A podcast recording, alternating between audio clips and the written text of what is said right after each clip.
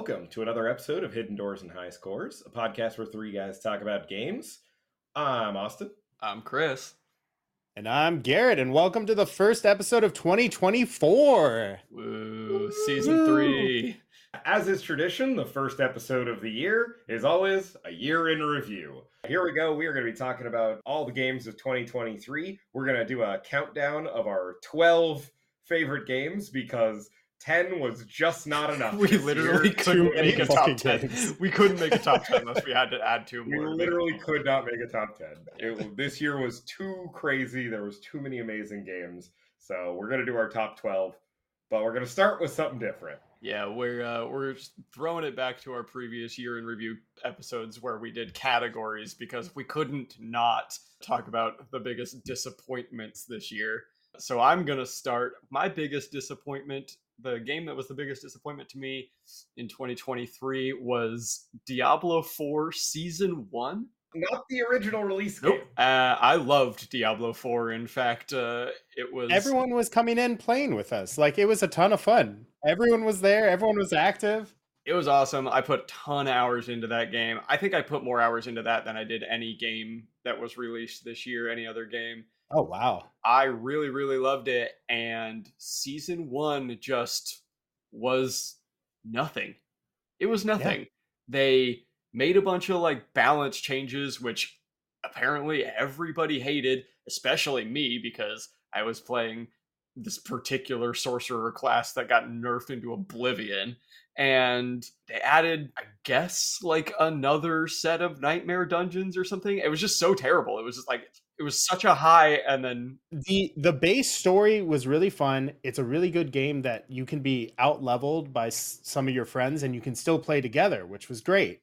Yeah. But Yeah. once you got to like 65, 70 out of 100, the game just stops. There is nothing to do. It is the same one thing to do. And then you think, oh, season one, just add a couple of bosses from the base game, make them harder, make uber bosses, make specialized drop. Nope, none of that. They've done a little bit of that now, but not not enough to bring me Yeah, back to the game. Season one was just such a huge disappointment. Like you said, like the game really plateaus three quarters of the way through the level progression, and just the fact that it was like, oh great, like I have something to look forward to and do new stuff in this game, and it was just nothing. There was no point. And yeah, like I think we were all really excited about this game when it came out. And I think it actually delivered for a while because it was a very fun game to play with your friends and the progression was very satisfying at the beginning. But, you know, it's just it kind of becomes a bit of a grind fest and it's just kind of becomes the same old same old. And uh, I think also unfortunately for Diablo 4 there were a billion other games this year. This is a really, really dead year. We probably would have played a little more and accepted a little more of that grind fest just to have something to play with our friends. Boy, did we not need that this year. No, like I said, like I put more hours into Diablo 4 before season one started than I did into any other game this year, and less than a month after season one came out, I'd completely stopped playing it. I haven't picked it back up since. as did everyone else. The drop off was wild. And I'm sorry, uh, Blizzard, hundred dollars for the DLC with one new character? Go fuck yourself. Jesus. Absolutely, go fuck yourself. They gotta get that new CEO's salary from somewhere with Bob Yeah. leaving. So Fuck, bro. A hundred dollars for one character. It's insane. wild. truly outrageous. All right, let's stop talking about this bullshit. Who else has got a disappointment this year? I mean, that honestly was also mine, but my other one, which I know Austin wants to talk about. So we're we're in agreement. There were two big disappointments Yeah. in 2023. It was Diablo Season One and fucking Starfield. Yeah, boy, I want Starfield to be Yeah. good so badly. Uh, we all wanted it to be good. We were so looking forward to it. Fallout 3 is one of my favorite games of all time. Like, man, I just wanted a game that made me feel like a space explorer who could do anything and and could, you know, discover interesting things all over the galaxy.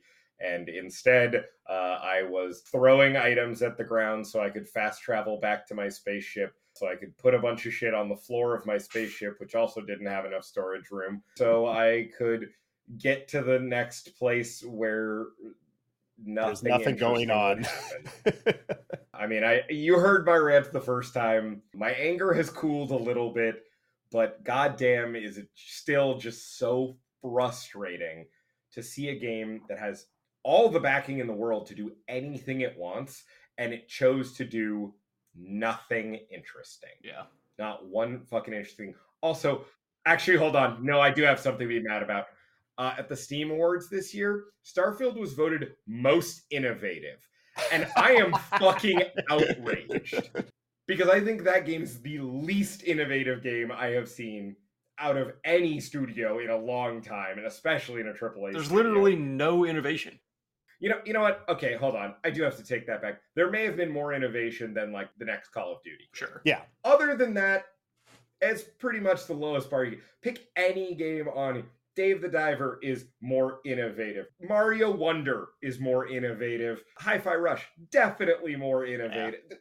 Yeah. There's so many games that actually did interesting things this year, and Starfield did the opposite of it. It gave you a lot of things to do, but none of them were interesting. Now, I will say what shot them in the foot is other games came out this year before it, just maybe right before it, that just really focused on everything that was bad about this game and showed what Yeah, the it- potential of what it could be and what it's not. Yeah, exactly. Like it was it was such a stark stark contrast. Yeah. Yeah. it was like, "Oh, look at all these amazing games that understand what it is to make fun." And then we got that and it was like, "Oh, Yeah, you it's really like taking five years back in the wrong direction. we might have talked about this in the Starfield episode, or I might have talked about it in another episode, but I actually do think it's a it's a problem with the AAA industry in general now, is that it takes so long to make a game that by the time a big AAA game comes out, the ideas which spawned it are already boring Mhm. because we've seen them iterated on 10, 20 times in the intervening seven years through through mid-size and indie studios and more interesting things have happened. And so you're trying to create a hit game for seven years ago and by the time it hits market it's usually just not that good. But we'll see on this list there are some exceptions to that rule Yeah. um all right do we have any other disappointments or should we start the list No, let's talk about the great games of the year because there's Let's so talk many. about the great games of the year. there Uh, were so many So we're gonna I'm gonna start with our our number 12. We're gonna count down. I'm starting with number 12, and uh we could not not put Hi-Fi Rush on this list. It came completely out of nowhere and took the internet by storm, and it was just so well made. I loved the art style. I loved the soundtrack. I loved the mechanics. The story was good enough, I guess. Like the thing about rhythm games is that mechanically developers are put in a box kind of. There's only so much you can do while forcing a player to like hit buttons in a rhythm. And I just feel like Hi-Fi Rush was the shining peak of the genre. There were really no missteps overall, especially looking back like almost a full year later. I have nothing but love for that game. And I just Yeah. think it was so well made and I love that it was just shadow dropped. They announced it on the day of its release. Yeah. What a fucking baller move. Insane. And it was great. Yeah, and it was Such just a And they're just lovely like- surprise. Yeah. And all the way, it's also free on Game Pass. If you have Game Pass, you just get it. Have fun. Yeah. And it was super fun and there was no way it wasn't making our top games of the year list because Yeah. it was just the best game of its type of the year Absolutely. And, and I think contrasting again with the game that shall not be named, innovative. It, like Yeah. it was an innovation on the rhythm genre. It created something new that I've never seen before. And it was really fun. The boss design was great in that game. All the bosses felt different and interesting and fun, and they were characters. And uh, we'll get back to this again and again. Another contrast with the game that shall not be named. Uh, Hi-Fi Rush. It's so stunningly obvious that it was made by people who gave a shit about the game. They made it with love, and they wanted to make something fun yeah and fun and zany and like it has heart it has character Mhm. to it you can just tell that it wasn't made by a fucking boardroom. Soulless conglomerate. I i had a ton of fun with that game and yeah it is funny in a game in a year with so many games like that game still like vividly sticks out in my mind. I can um, remember all these great moments in it. Yep. uh well i think we'll move on to number 11 in our list. Uh, number 11 is the From Software Armored Core 6. Armored Core 6 was a really fun take on, on mech battles. It was it took itself way too seriously. Environments are kind of boring, but man, it had that good, good From Software's combat. Mhm. And And that's was- all it needed for me. It was quick. It was clean. It looked beautiful. It was snappy. Oh my god, some of those boss fights were beautiful. Yeah, beautiful boss fights and hard and satisfying. And you, like, Mhm. you, you just had to figure out those bosses' moves and figure out how to beat them. And it felt like some of the best Dark Souls bosses. Beating the last boss of that game was incredibly satisfying, and uh, as well as many of the bosses along the way. There was a lot of little minor annoyances with that game. But there were also a ton of quality of life improvements over previous installments in the series. So respecking ability, the UI, like Yeah. a lot of that stuff was far better than than they'd done previously in the Armored Core series. Armored Core Six was great. Giant robots fighting is always great. But they're just not practical in real world. It doesn't make sense. Next don't make sense. they are not. It does one thing, and it does it really, really, really well. yeah. And for Yep. that, it deserves some commendation. Sure does. Uh, well, on number 10, I think we're going to move to another kind of Souls like uh, Remnant 2, which is uh, FPS Souls like. If you haven't played the first one, it was a great game. This one's way bigger. The game is really hard. We were playing a lot of multiplayer on it. It's fun, it's pretty brutal, but there's so much replayability it encourages you to go back with friends and replay levels because there's different bosses that can change up it randomizes it and the bosses you can beat them in different ways and get different rewards One of the coolest things about that game is like trying to figure out, like, okay, what do we do different to beat this boss and to get like a different special item that we can turn into a sweet sword or a sweet gun or whatever. Uh, that's really fun. Also, just got to give a shout out to one of the only games that is designed specifically as a three player co op. Mhm. So, you know, you got two friends and you can't quite ever fill out those four player co op teams and you're playing with a random and you get frustrated. Remnant, definitely the game for you if you want some challenge. I think they did a really good job with the class system and the like sort of mixing and matching of abilities. and and you can play at any level with your friends like you still feel like Yeah. you're pretty viable so it's really great for different people jumping in and they can help you find all the cool secrets because there are so many Yeah. secrets in that game. There are many, many i hidden can't doors. believe how much And speaking of shooter games, before we get any further on the list, I am going to give an honorable mention to a game that didn't make our list because goddamn, we even had a really hard time getting it down to 12 games on our list this year. Yeah, we Um, really did. so many great games, and this one just came in really, really at the last minute. It just came out uh, sort of at the end of the year. Multiplayer team-based shooter game, also teams of three. Again, a thing I love. Mhm. Uh, the Finals. The Finals is a free-to-play uh, team-based shooter, but man, a lot of variety in the equipment and special abilities you can get. And uh, it's got one thing about it that I like more than any other online shooter I've ever played, and it's that the games are always really, really exciting.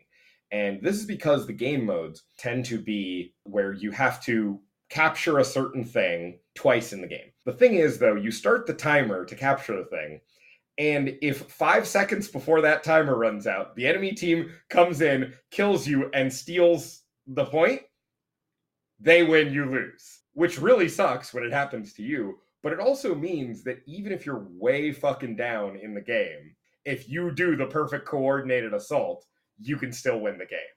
And that is so, so fun. And it keeps every game an absolute nail biter down to the last.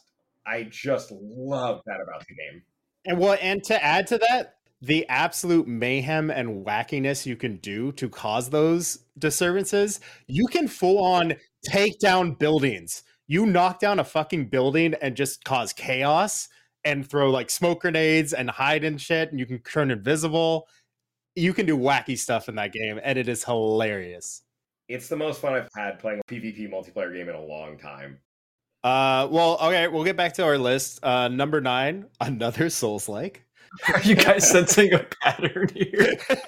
I honestly think this is the best non from soft Souls like game. The art design is unique. The story that is told is way better than From Soft does. They still do it in that cryptic From Software way, but you actually know what's going on. You don't have to like look at item tool tulips and see. And the bosses are all memorable. The level progression is great. Did we say what game it is?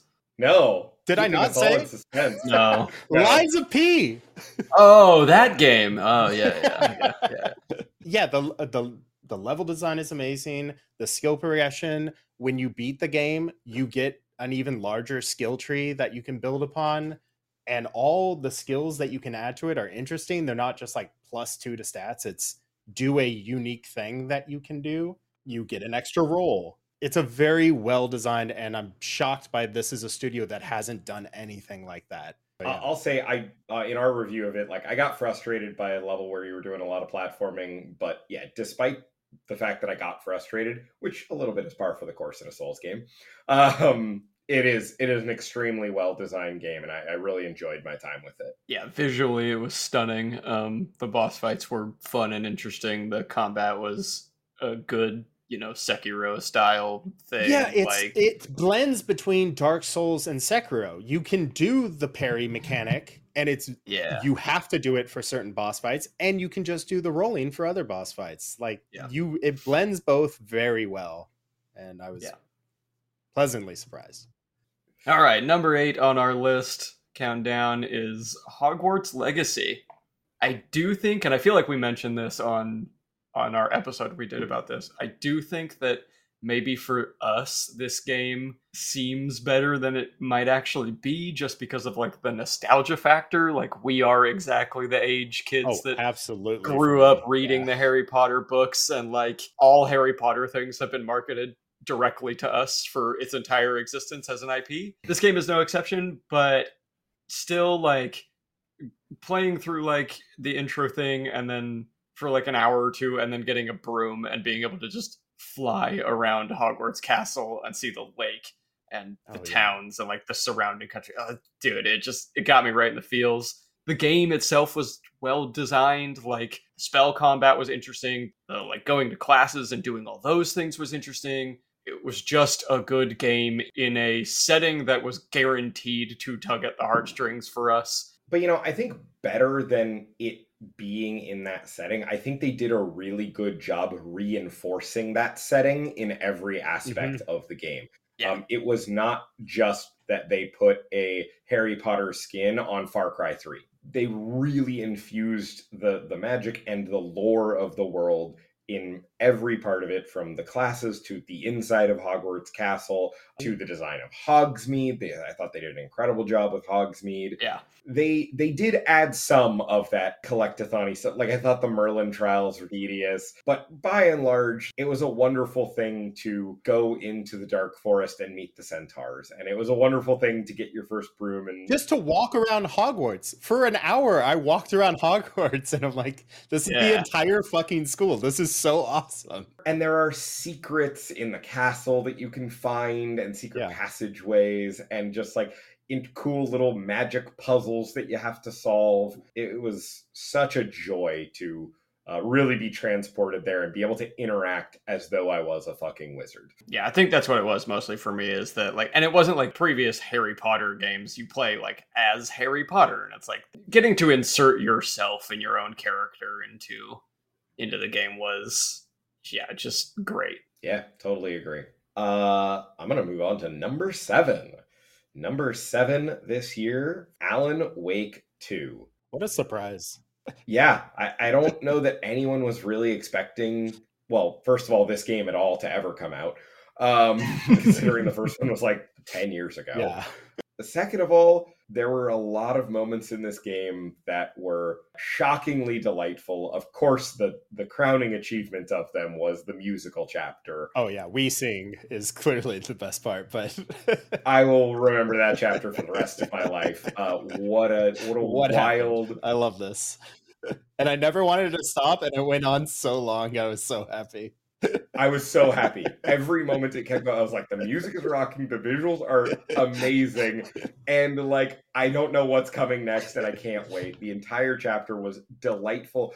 And what was cool is that it was campy and wacky and felt almost out of place, but at the same time, not. It felt creepy enough and weird enough and in Alan's own mind enough that it was like, okay, this works as like a way to show him kind of going crazy. I've never had a game so much where I was like, I was actually laughing and having a great time with it, and then, oh shit, this is actually a horror game. this is kind of scary yeah, yeah, and it, like, and it, it, kept bringing it back to that, and like, man, it, I just think that that chapter by itself uh, earns this game oh, a spot on our list. I think the rest of the game was well done. Other than combat, I think combat honestly wasn't improved that much from the first game like 10 years ago and that is saying something. Yeah. It is hard to get into. The thing that kept me going was the story is so out of the box like i and i'm just constantly thinking the graphics are so good. There was so much money put into this game that is completely off the rails. It is a wacky story, and I'm glad I want to see more games like this that take a complete leap of faith. I totally agree with you, and I am really proud of Remedy. Like they have an artistic vision for their games, and you can like it or not like it, but like fucking kudos for them to sticking to their fucking guns and mm-hmm. doing their own thing. Mm-hmm. And I think that it's something that you know, I unfortunately we don't see very much in in the gaming industry of people taking big swings and doing weird, wacky shit, and especially not ones with a little more budget behind them. Yeah. And Remedy has shown that they can do it and that people will love it and people will respond well to them taking those big swings. And I am really, really excited to see what they do next.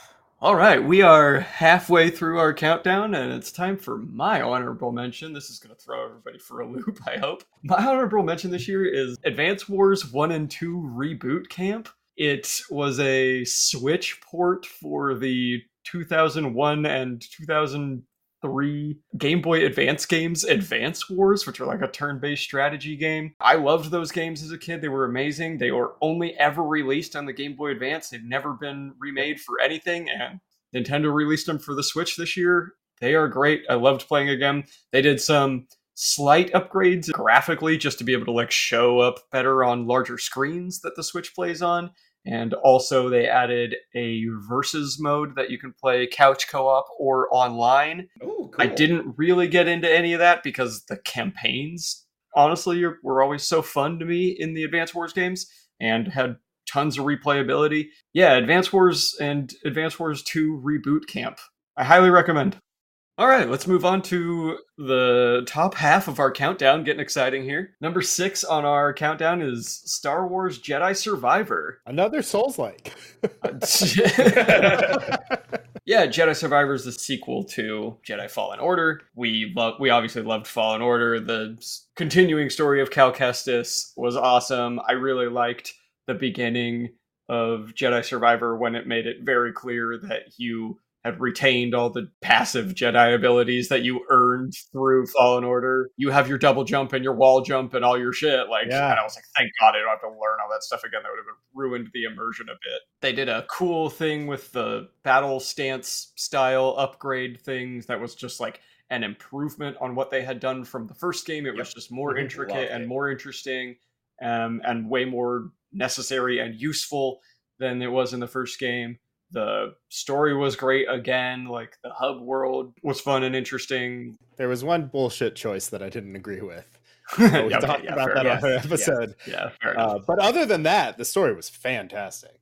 The story was really good. Yeah. Yeah, it was cool, and I just like that the spirit of the Knights of the Old Republic games is being kept alive with the Disney acquisition. I am shocked that EA is doing this well with a single player, non monetized game. I know. It's crazy. yeah, I love being a Jedi, and they did a great job making me feel like yep. a Jedi. So kudos. Um, all right, let's bring it to number five. This was one that surprised me Mario Wonder. So I thought yeah. there was nothing left to do in the 2D platformer, but boy, was I wrong. Doing those Wonder yeah. Seeds changes up the entire gameplay every time, and I'm always excited to get one of those things.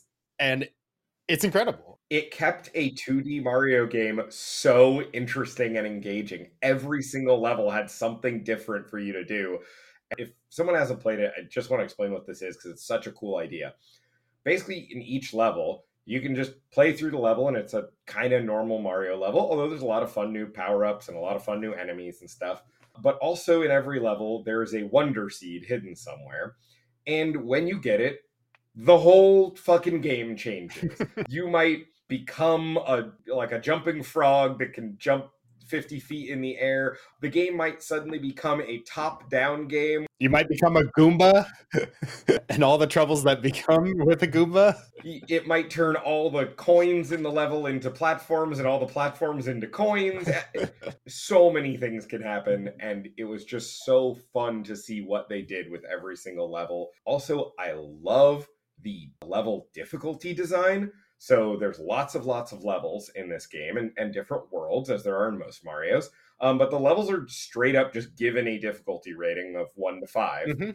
And you can get through the game, basically beating like ones and twos and maybe an occasional three, and beat the game that way. For a younger kid or somebody who's not like a super experienced platform gamer, totally doable and a great, super fun, very cool experience.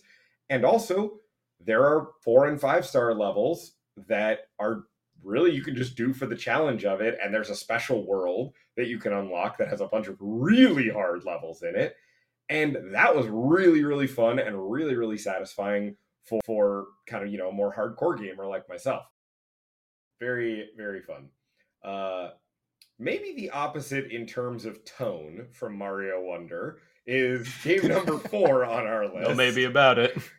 Number four is the Talos Principle 2. This is a game that maybe is not on everyone's radar, but was very, very much on my radar.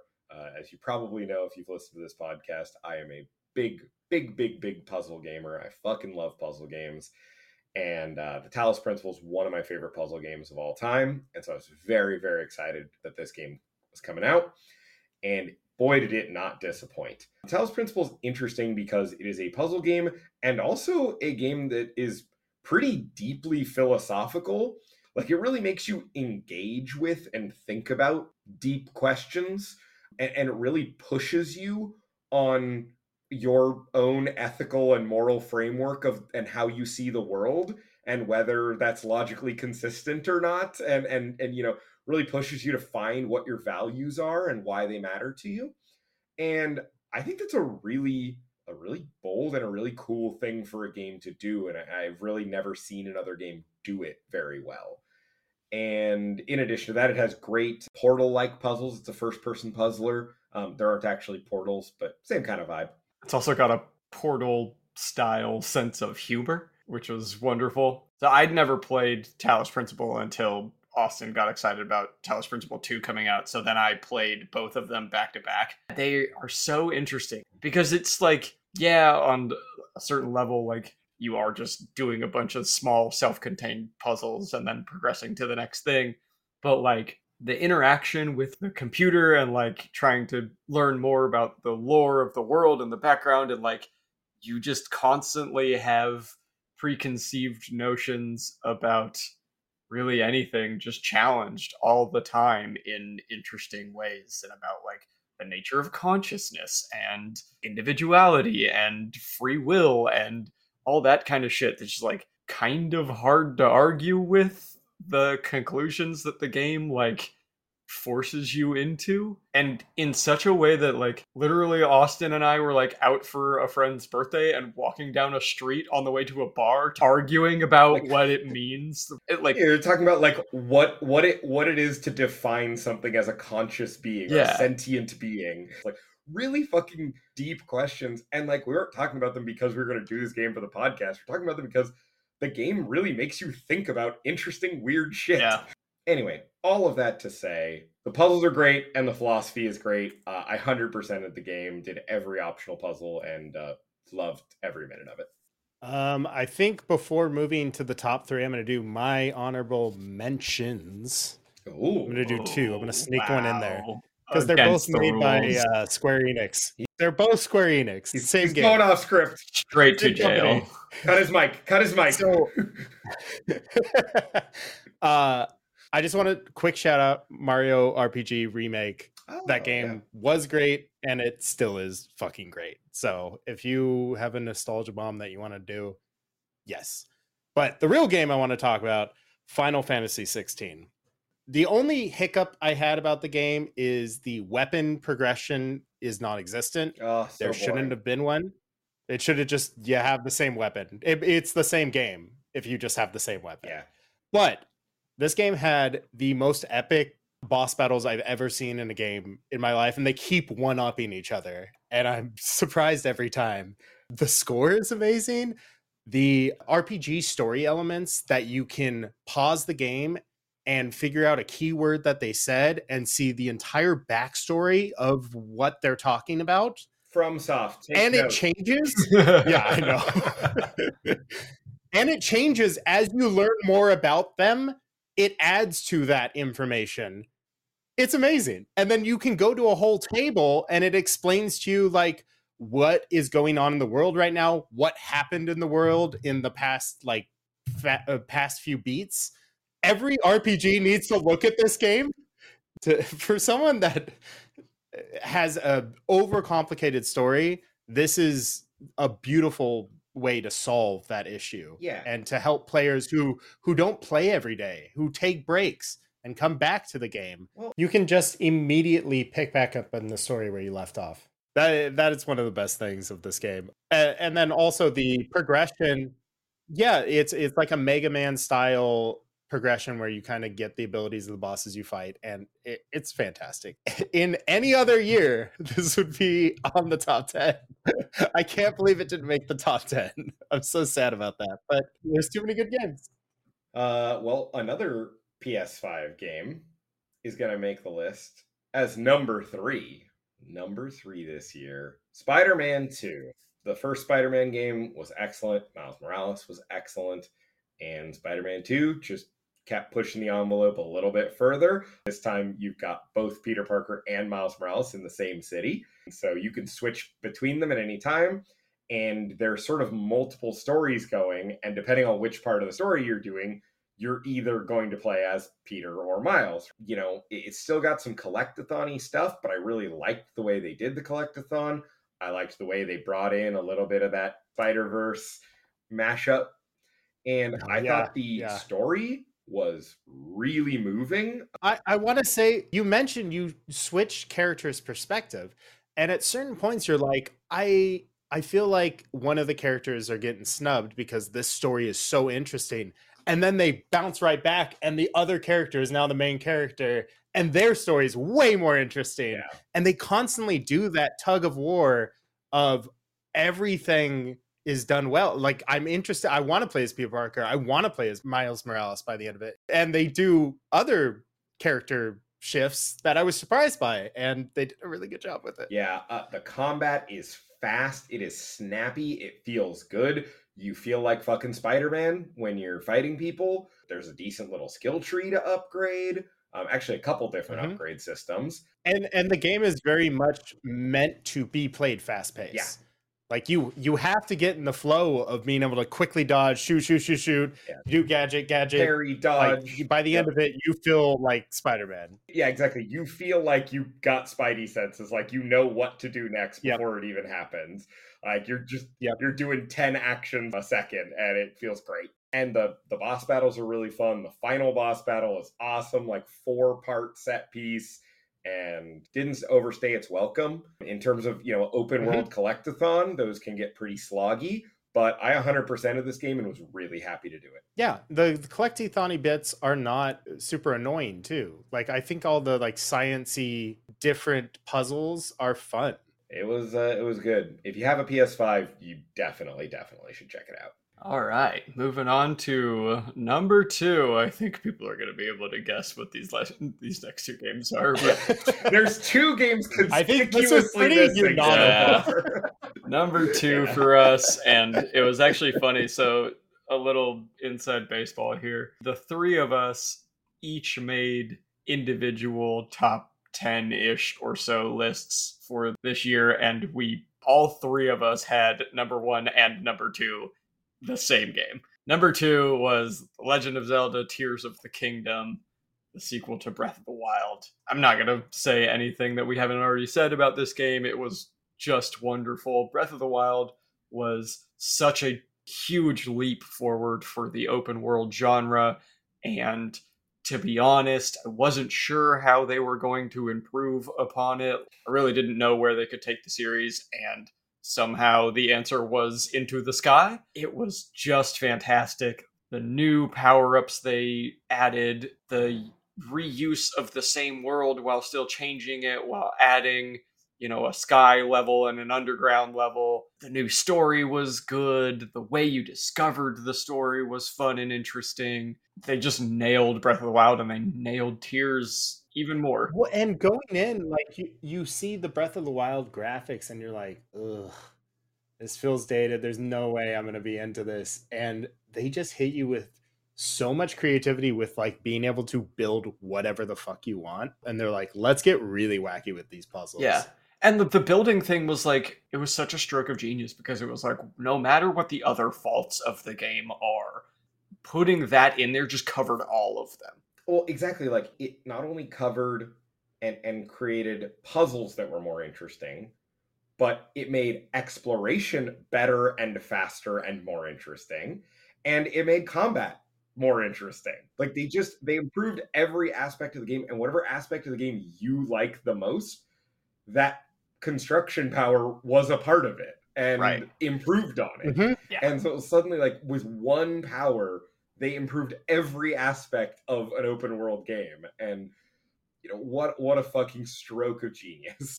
and and there's so few powers and everyone feels like game changing like the going up the wall is just like okay that seems kind of good oh oh Huge. wait Yeah.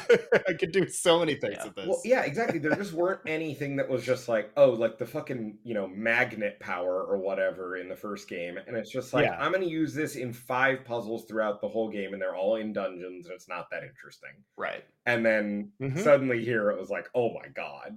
Yeah.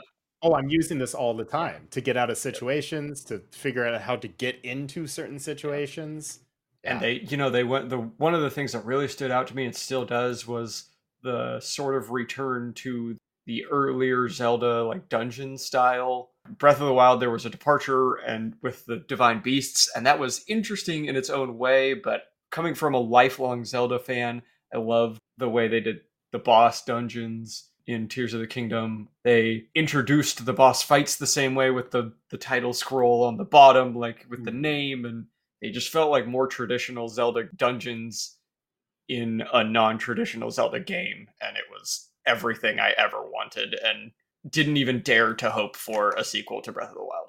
What a wonderful, wonderful game! I said this when Breath of the Wild comes out. and I'm going to say it again now. I don't know where they go from here. Like, how do you improve upon this? I, I don't know. Yeah. But, Yeah. but we all thought that in Breath of the Wild, and here I we are. So I know. Yeah. Prove me wrong again, please. Just keep injecting Zelda improvements into my veins. I'm so interested to see what they do next. Well, well deserved. all right number one number one i know you guys don't know what it Drum is Roll, please. No, it hasn't won any other Game of the Year awards, you know, on any other. Oh yeah, you're here to hear first. all right from bethesda starfield No, it's it's obviously fucking Baldur's Gate 3. That game is the best thing I've seen in years. Like I've been replaying it recently. My brother got it for me for PS5 because I was like, I'm not gonna buy it again. So he bought it for me and he's like, I want to play multiplayer. Hell yeah. So I've been doing multiplayer again. Uh honor mode, the new mode they added is insanely hard. I don't know if you know the witch fight. Oh yeah. If you cast a spell, she automatically gets another form of herself. It just makes the game. It makes it, and she has so much more health, does so much more damage, and there and all the bosses have been like that. They just get a new ability that completely changes it up, yeah. which shows that they're just adding to this game that they don't need to add to. Yeah. That is already a massive, perfect game. Oh yeah, just shitloads On- of free release. DLC. Oh my god, I can't talk good enough about this game. It's a perfect story. they just completely set a new bar, and what a new bar for all RPGs to follow. Every RPG now has to compare itself to this game. Yeah, it's not just it's not just game Yeah. of the year. It's one of the best games of all time. Oh, Uh, like- no yeah, question. and- RPGs will never be the same Yeah. because they're going to be referenced to BG3. because yeah now they have to do a good story and a good combat system and amazing exploration and amazing choices matter and have amazing characters with great backstories and have great writing and dialogue I was like gonna say an an amazing acted cutscenes and mocap and shit. Like and itemization, like all the items don't feel like stat increases; they all feel unique. Oh my god, this game did so many things right. I, I can't believe it.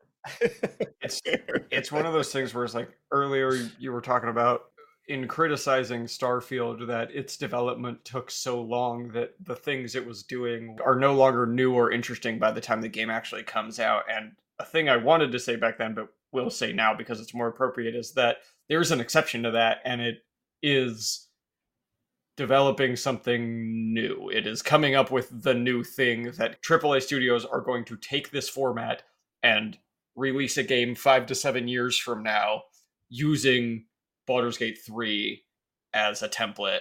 And the difference between those things is that Baldur's Gate 3 did it first. When you take the time to fund a game like this and do the voice acting and do the writing and do the world building and all of that stuff, like this is the end result. One of the best games ever made. In five to seven years, you're going to see a bunch of AAA studios release games that are Baldur's Gate 3 copies, and they are Mhm. not going to be even close to as good. Kudos to Larian. You deserve Yeah. this tiny little trophy Yeah. that we have made up. they're the best they're they're game of the year they're you know probably game of the decade The decade's young. Let's not get ahead of ourselves here. Elden Ring's not complete yet.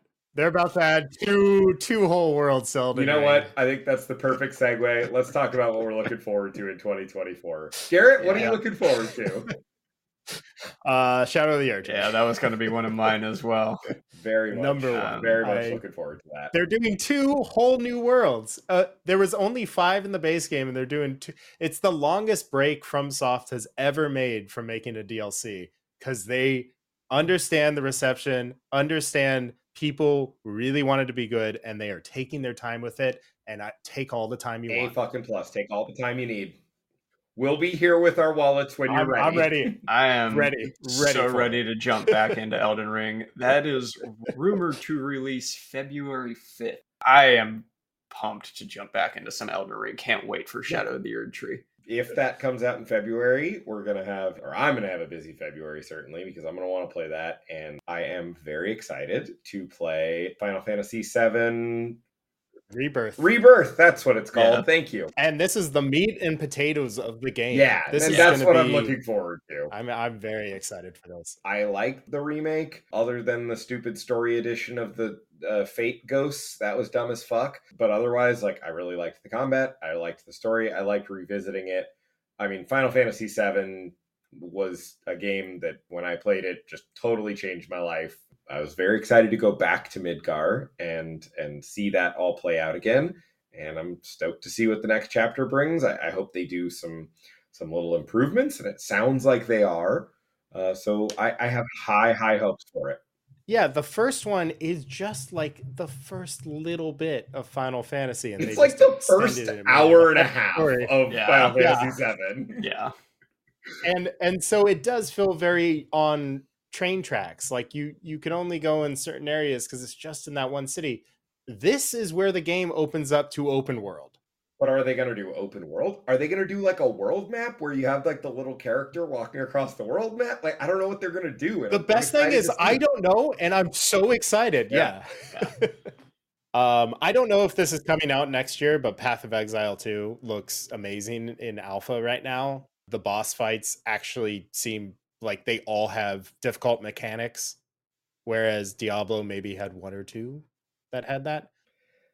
Chris, you got any big ones? I've got one and a half games that I am most anticipating in 2024. Uh, Hades 2 early access coming sometime in Q2, apparently, according to Supergiant. No official release date, but We'll early see. access. We'll see. The Hades 2, they they have said full game release is not coming until 2025, but I will take as much of it as I can get. So catch me playing early access as soon as that comes out. The other one I really want to talk about is uh, Ubisoft is releasing a game called Skull and Bones, which they announced six years ago now. Oh yeah, I Uh, vaguely remember. and there's this. been lots of delays and whatnot. It is basically Assassin's Creed Black Flag, the best part, which was just being a pirate, sailing the high seas and stuff. It's going to be like a tactical action game in an open world, and you just like are a pirate and you sail on the on the sea and do stuff. great. Uh yeah, looks, looks really fun. Those are my two. There's there's a bunch of them, but there those are the two I wanted to make sure to mention in particular. Yeah. Um. All right. Well, I think that's gonna do it for us here at Hidden Doors and High Scores. Thank you so much for listening. Uh, excited for 2024. Until next time, I'm Austin. I'm Garrett. And I'm Chris. You can find us at HDHS Gaming on all the social media platforms. Come and check us out on Twitch to see what we're playing and talking about. Uh, come and join us on Discord. We hang out and play games there every night. We're always happy to have more gamers on the server. Come and tell us what your top 10 games were for 2023. I'm sure Or 12, Or- 13, or 15, however many games. Yeah, I don't care. Uh, all those links will be in the show notes for this episode. And lastly, if you like this podcast, tell a friend, give us a rating. Both of those really help us out. We would really appreciate it. Bye. Later.